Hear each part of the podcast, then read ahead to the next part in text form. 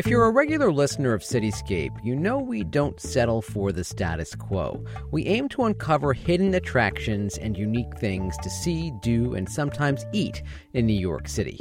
I'm George Bodarky. Today, we begin with the Eat, in a Mexican restaurant on Manhattan's Lower East Side that doesn't just serve up your typical burrito and taco.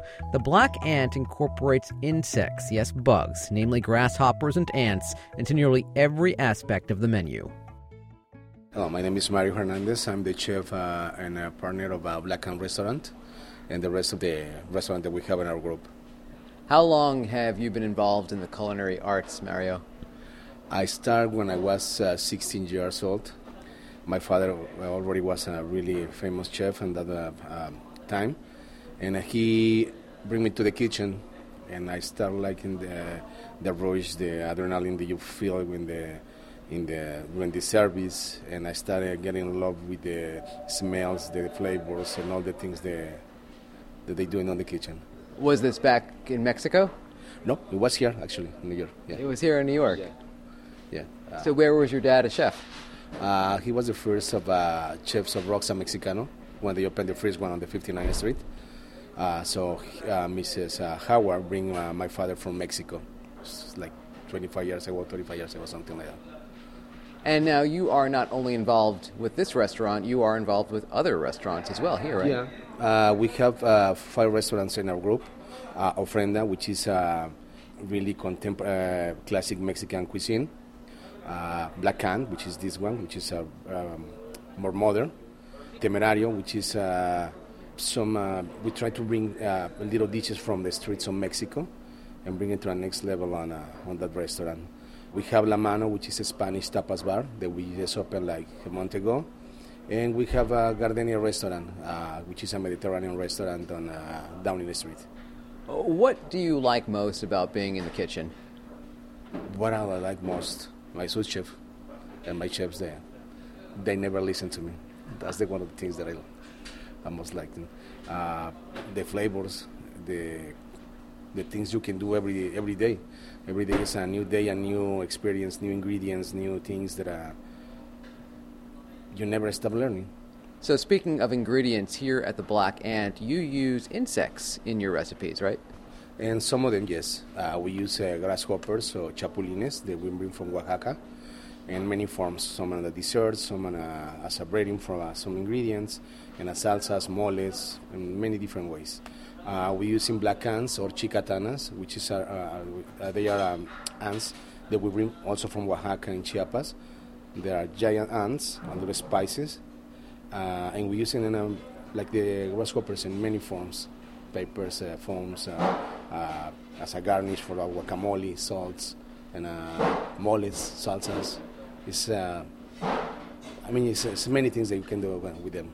I was going to ask the question how are these insects, the grasshoppers, the ants, different from the grasshoppers and the ants that I might find in my backyard? Uh, well, I think are different species, uh, obviously. Um, the, the ones we use here are wild. We harvest them on Mexico, in Oaxaca. Uh, we soak it in salty water, then we toast it and added some chili, some uh, lemon juice, some olive oil, uh, some spices. I think the difference is, the, of course, the it's a different species that, that you can taste the grass when when, when you uh, eat them. Really flavorful. What do they taste like?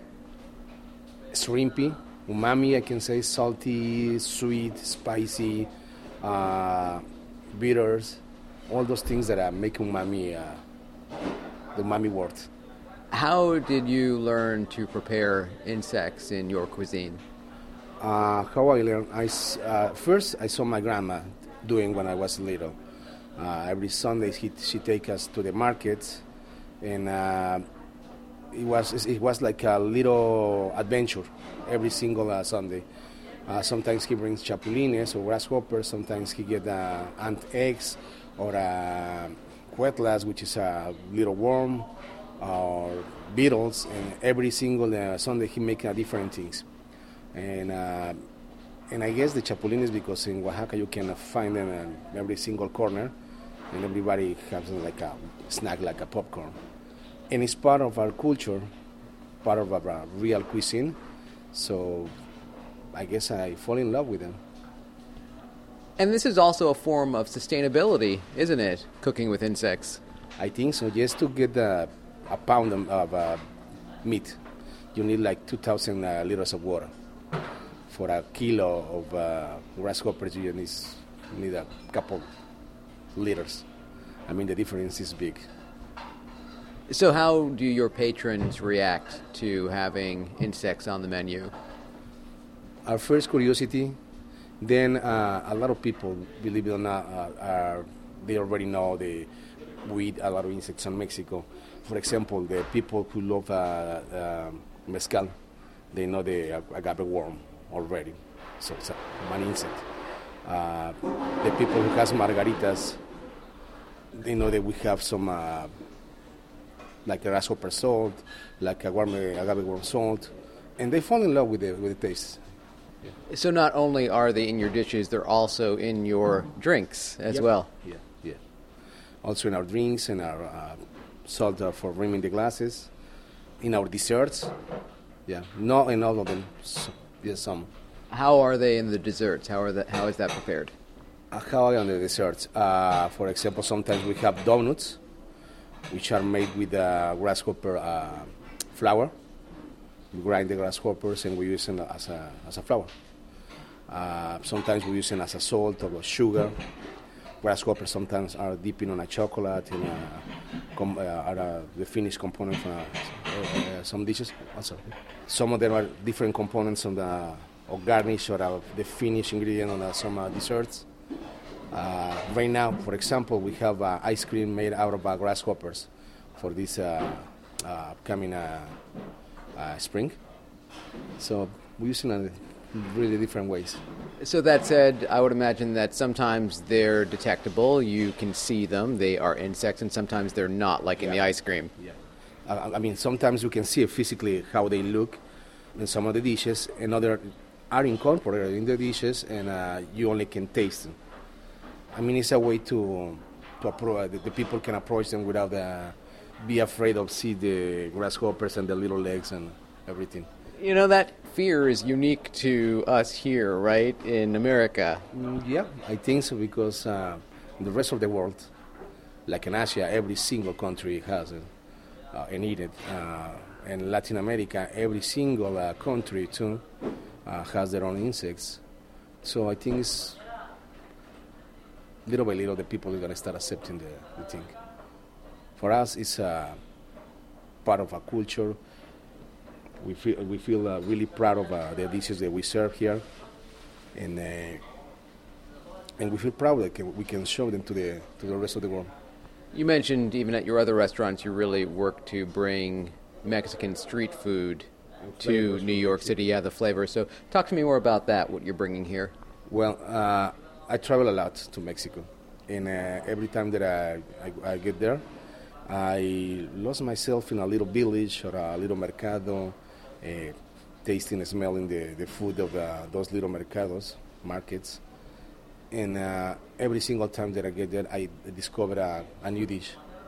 So we're trying to bring uh, every season new dishes, new flavors, new things that we can show to our guests, to our customers and uh, and at the same time we teach our cooks we don't allow them to get bored in doing the same thing over and over and over. Every single season is is an expectation. When going to have this uh, this winter or this uh, fall uh, so it's i think it's a, a way to keep uh, our cooks interested in, in, their jobs and our customers uh, expecting new things every single season.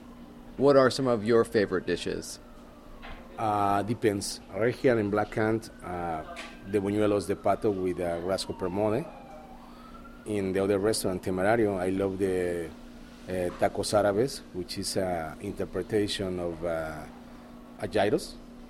When the Lebanese community started immigrating to Mexico in the 60s, bring the gyros to Mexico, so we make our own version. Instead of use lamb, we use pork and uh, uh the bread it's a little different, but uh, are really, really part of our tacos on Puebla. So In every single restaurant we have a, our, uh, I have my own plate that I, I really love it, and, I, and we keep it as a classic uh, because I love it and the people like it. How critical is it in a city like New York when there is restaurant after restaurant? Do you have that unique flavor, even something like this with the insects in your on your menu here? How critical is? Uh, I would imagine you have to consistently reinvent yourself to remain popular and competitive. Yes, uh, we reinvented ourselves every single season. Uh, every single day, we try to improve our service, our uh, our um, presentation of the, on the, dishes, improve the, fla- the flavors, uh, bringing the best, the best ingredients that we can, keeping local, and keep those jobs local uh, for the farmers, for us, and uh, and uh, like you say, reinventing uh, ourselves every single day. Okay. Okay, so Chef Mario, tell me what you just brought out from the kitchen. Well, this is our guacamole. It's avocado with some ant salt, some uh, grasshoppers, uh, pomegranate seeds, and some uh, chili flakes on the top to just give it some uh, uh, spiciness. So when you say ant salt, I guess these are crushed up ants. Is that what it is? Yep, crushed ants, some chilies, some uh, seaweeds, uh, some spices, and, uh, and some chilies, of course. And the grasshoppers that you can see around the, the plate. We, we try to do is like a little garden, uh, uh, you know, where they are jumping around, and that's what we try to do. I've tried. Let me yeah, let me give this a shot. So I have my uh, tortilla here.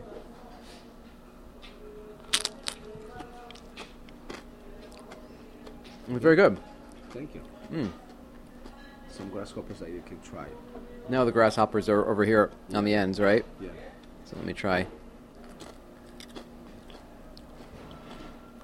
Mm. Umami. Like I Very said. good. Yeah. Yeah. Shrimpy, salty. Shrimpy, salty, um, bitter, spicy. S- Uh, Yeah, definitely spicy. I, I, I taste that. Mhm. yeah. This is some of the chilies that we toasted with them. And um, I think uh, it's a perfect bite uh, a snack at the bar.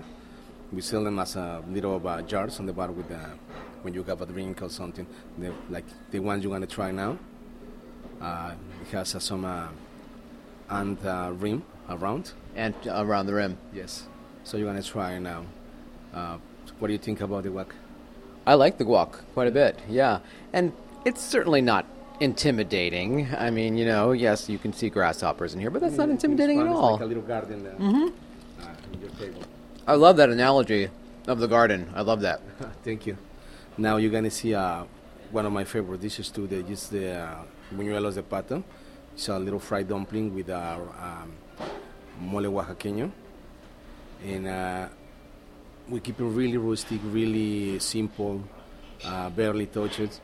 So I think it's one of the reasons that people like uh, love this restaurant because no, we don't uh, try to hide the flavors or uh, or overpower with the, and other things. Right, right. Do you eat grasshoppers like popcorn? Yep. Yeah. We through, we go through around 70 kilos a month, which is a thousand of them. Uh, and yeah, we sell them like uh, little snacks on the on, uh, on the on the bar. And this is que es esto este uh, That's the smoky jalapeno margarita. with a black and uh, rim. Okay, I typically don't drink on the job, but today I'm going to drink on the job. Thank you.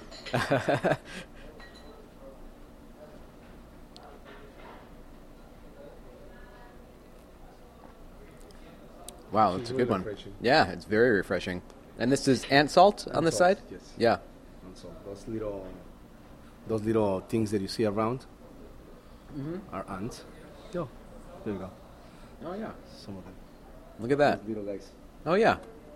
It's really good. And it also has a nice kick to it, like nice spice. Yeah, a little spicy, a little crunchy, uh, sweet at the same time. I mean, complement the margarita really well. So this is our food, this is our uh, drinks, and this is the the things that we try to show uh, the world and our uh, guests that the Mexican cuisine is not only enchiladas or uh, taquitos. We have a taquitos that we feel really proud of them. but uh, it's many things that we can do and, uh, and uh, we can uh, bring to our, our guests every season. Right, you're not just getting the burrito enchilada combo. No, no, no. No, we try to bring real, real Mexican flavors in uh, every single uh, bite and every single plate. Chef Mario, thank you so much for your time. No, thank you for having me. That's Chef Mario Hernandez of the Black Ant Restaurant on Manhattan's Lower East Side. The Black Ant is the kind of place you may very well find in Atlas Obscura. It's a guide to wondrous and curious places all over the world. Their website includes more than 200 unusual things to do in New York City. Many of those places are also included in the Atlas Obscura book.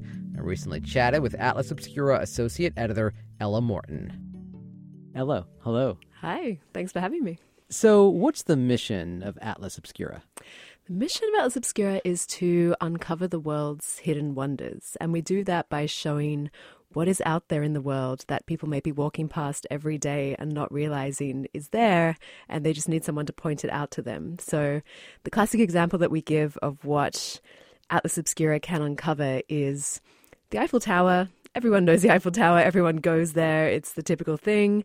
But people may not know that inside the Eiffel Tower, right near the top, there is a secret apartment that was built by Gustave Eiffel to impress his friends that has like plush carpeting and a grand piano. So there may be things that are hiding in plain sight, just like that, that you don't know about. You just need a little, just someone to point you in the right direction. So don't just gawk from street level. Go up and check it out. Yeah, that's that's sort of the the ethos that we have is like go down that alleyway, ask that person what's there. You know, when you're whether it's in your hometown or when you're traveling across the world, like ask the questions, find out the stories, and you, you'll often discover that there is there's just something incredible lurking behind every corner. You've spent a fair amount of time investigating oddities underground in yes. New York City, right? Yeah.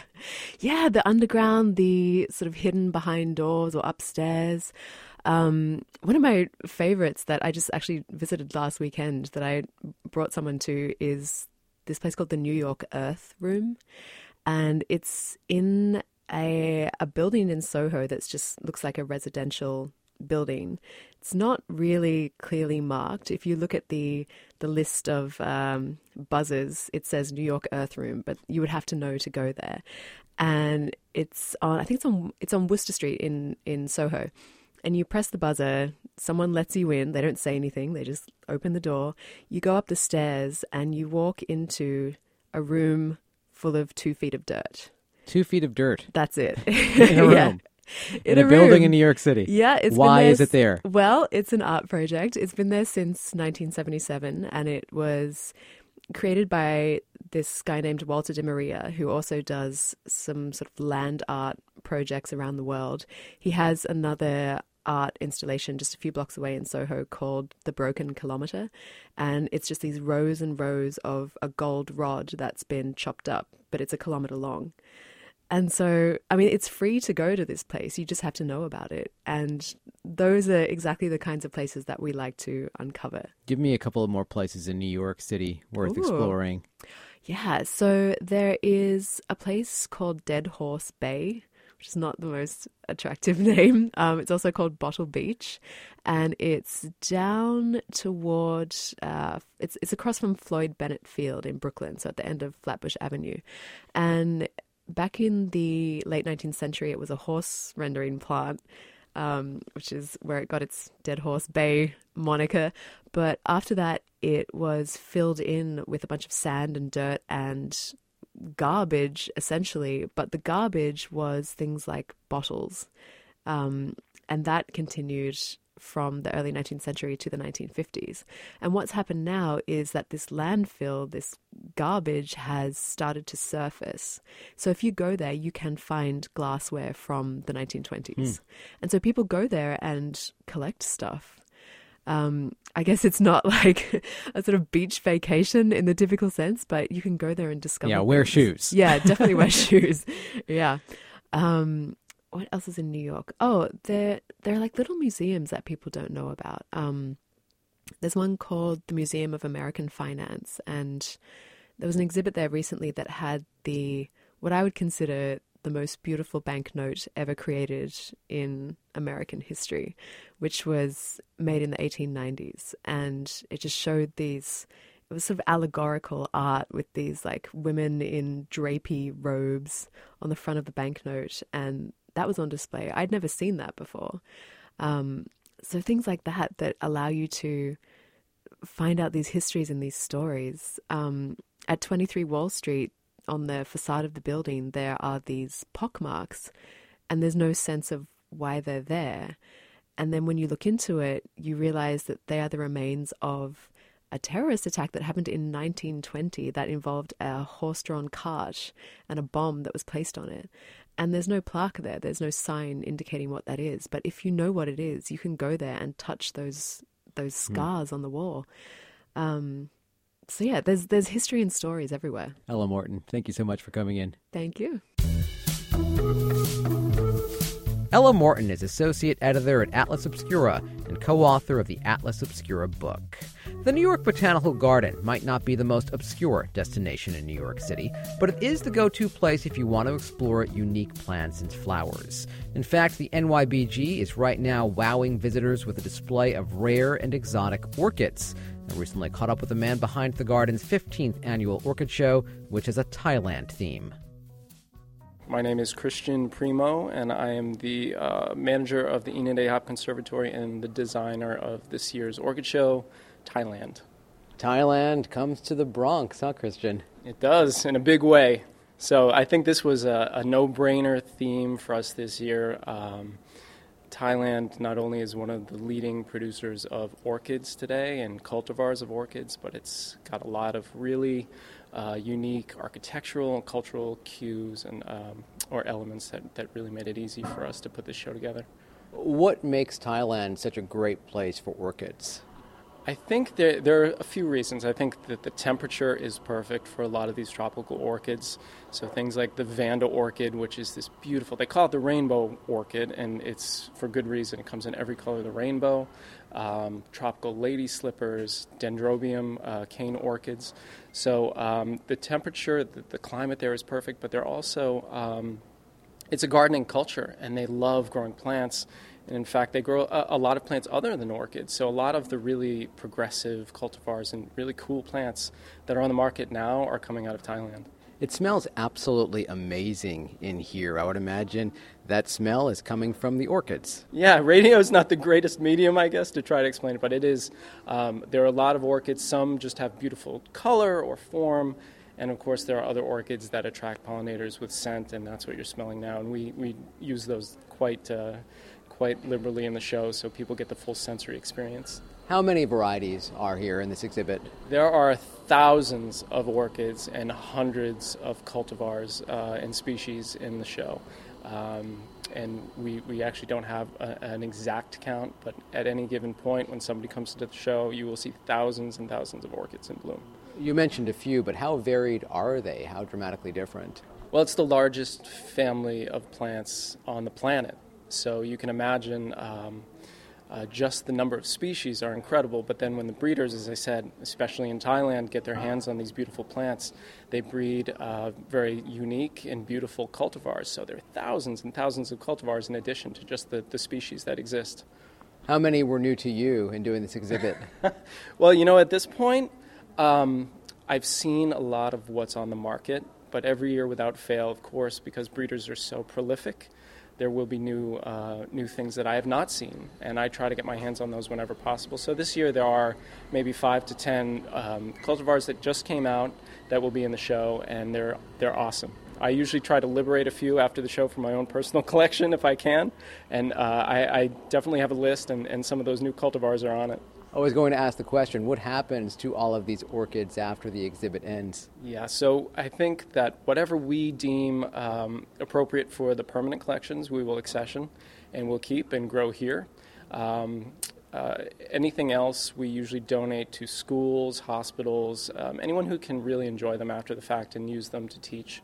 Um, so we do not sell any of the orchids that are left over, but they do go to a good home. What would you say is the most exotic orchid you have here? In the collection or in the show? In the show, let's go with that. I think in the show, I think the thing that people find the most interesting, of course, that's going to change from person to person, um, but I think it's the tropical lady slippers. So everybody is familiar with the hardy lady slippers that may grow in your own backyard here. When they see the incredible um, diversity of tropical lady slippers and the colors that those uh, that those show off, I think that's what people really kind of gravitate to. Those they're smaller, but they're incredibly beautiful and unique. What about in the collection then? In the collection, because I'm a nerd, I would have to say it's uh, Darwin's star orchid. And to make a long story short, he uh, postulated that whatever pollinated this specific orchid must have a proboscis that was 12 to 14 inches long, because there's this nectar spur that hangs off the back. And of course, people said, Darwin, you're crazy. There is no such animal. Um, and it was decades after his death that a scientist observed a hawk moth, an African hawk moth, hovering at night in front of this orchid, unfurling, of course, its 14 inch proboscis and pollinating the plant, getting the nectar in the process. So, just to me, it's a beautiful orchid, but the story behind it, um, that story of coevolution between the moth and the flower, is incredible. So, what went into putting this all together for you? it's really like a nine month process, if not more. So, as soon as the show's over, we start planning the theme for next year. And of course, that evolves slowly, slowly. It starts to snowball. Once we set, uh, set our sights on a theme, we find those elements of the theme that we want to showcase. We don't want to beat people over the head. We, we want the orchids to shine, but we do need to represent, as we did this year, with Thailand appropriately. Um, and then we have two weeks to actually put the show together once all of that planning has taken place. So um, that is a, a harrowing two weeks, but when we step back and we look at what we've done, it's, um, it's great. I can't imagine doing anything else for a living, and I, if, if people are happy, we're happy. So, besides the orchids themselves, how is Thailand represented in this exhibit? Sure. So, we, um, you know, naturally there's this over the top, um, beautiful architecture that you'll find in the cities. And you'll see gilded roof lines and colors of, of uh, you know, every color of the rainbow. And that's beautiful, but what we tried to do is, again, let the orchid shine. So we took a more traditional structure, and that is our uh, centerpiece, our, our, main centerpiece, our focal point, and it's a Thai sala, which is kind of a, a, country garden structure that you would find. People would go there to get out of the heat and get out of the sun. Um, so it's a little bit toned down, but again, the orchids that cover it um, that's the wow factor there. We studied how to weave traditional bamboo uh, fences. The way that a lot of Thai walk through a garden or experience a garden is almost like a play. So it's act by act, it's separated in some way, shape, or form. So we use this traditional uh, bamboo structures to, to separate those elements of the garden. Of course, we have um, elephants because it wouldn't be a Thai show without elephants. Um, so there are elephants hiding throughout the show, and uh, those are festooned with orchids as well. Uh, lanterns, and um, I think my favorite this year are the little spirit houses. And each garden, every household or business has uh, a spirit, a guardian spirit, and they build these beautiful carved wooden um, spirit houses for the spirits to reside, and people will offer uh, daily offerings to these spirits. It could be soda, fruit, flowers, candies. Um, so those are fascinating. We have those, of course, because we want to keep the spirits of the garden appeased. So, what temperature is it in here, Christian? It is, we try to keep it uh, between 70 and 80 degrees, and of course, humidity will fluctuate throughout the day. We usually water in the morning to get the humidity up, um, and uh, it's, it's a beautiful perfect temperature on a cold winter day, a cold February, March day. So I was going to say, so essentially, you have the best job in New York City in New York City's winters. Yeah, I think it could be worse, couldn't it? Yeah, it's absolutely wonderful, and especially first thing in the morning. Um, you know, I take the opportunity to walk through, and really, it's just you and your thoughts. Um, but you know, we, we hope that guests do the same. You know, it's a respite from the, the crazy streets of New York and the temperature outside, and uh, you know, people seem to be enjoying themselves. So that's all I can ask for. Christian, thank you so much. My pleasure. Enjoy. Christian Primo is the designer of the New York Botanical Gardens Orchid Show. It runs through April 9th. And that's it for this week's Cityscape. My thanks to producers Claire Drake and Zach Salas. I'm George Bodarky. Thanks so much for listening. It's WFUV and WFUV HD New York. Listener supported public media from Fordham, the Jesuit University of New York. Music discovery starts here.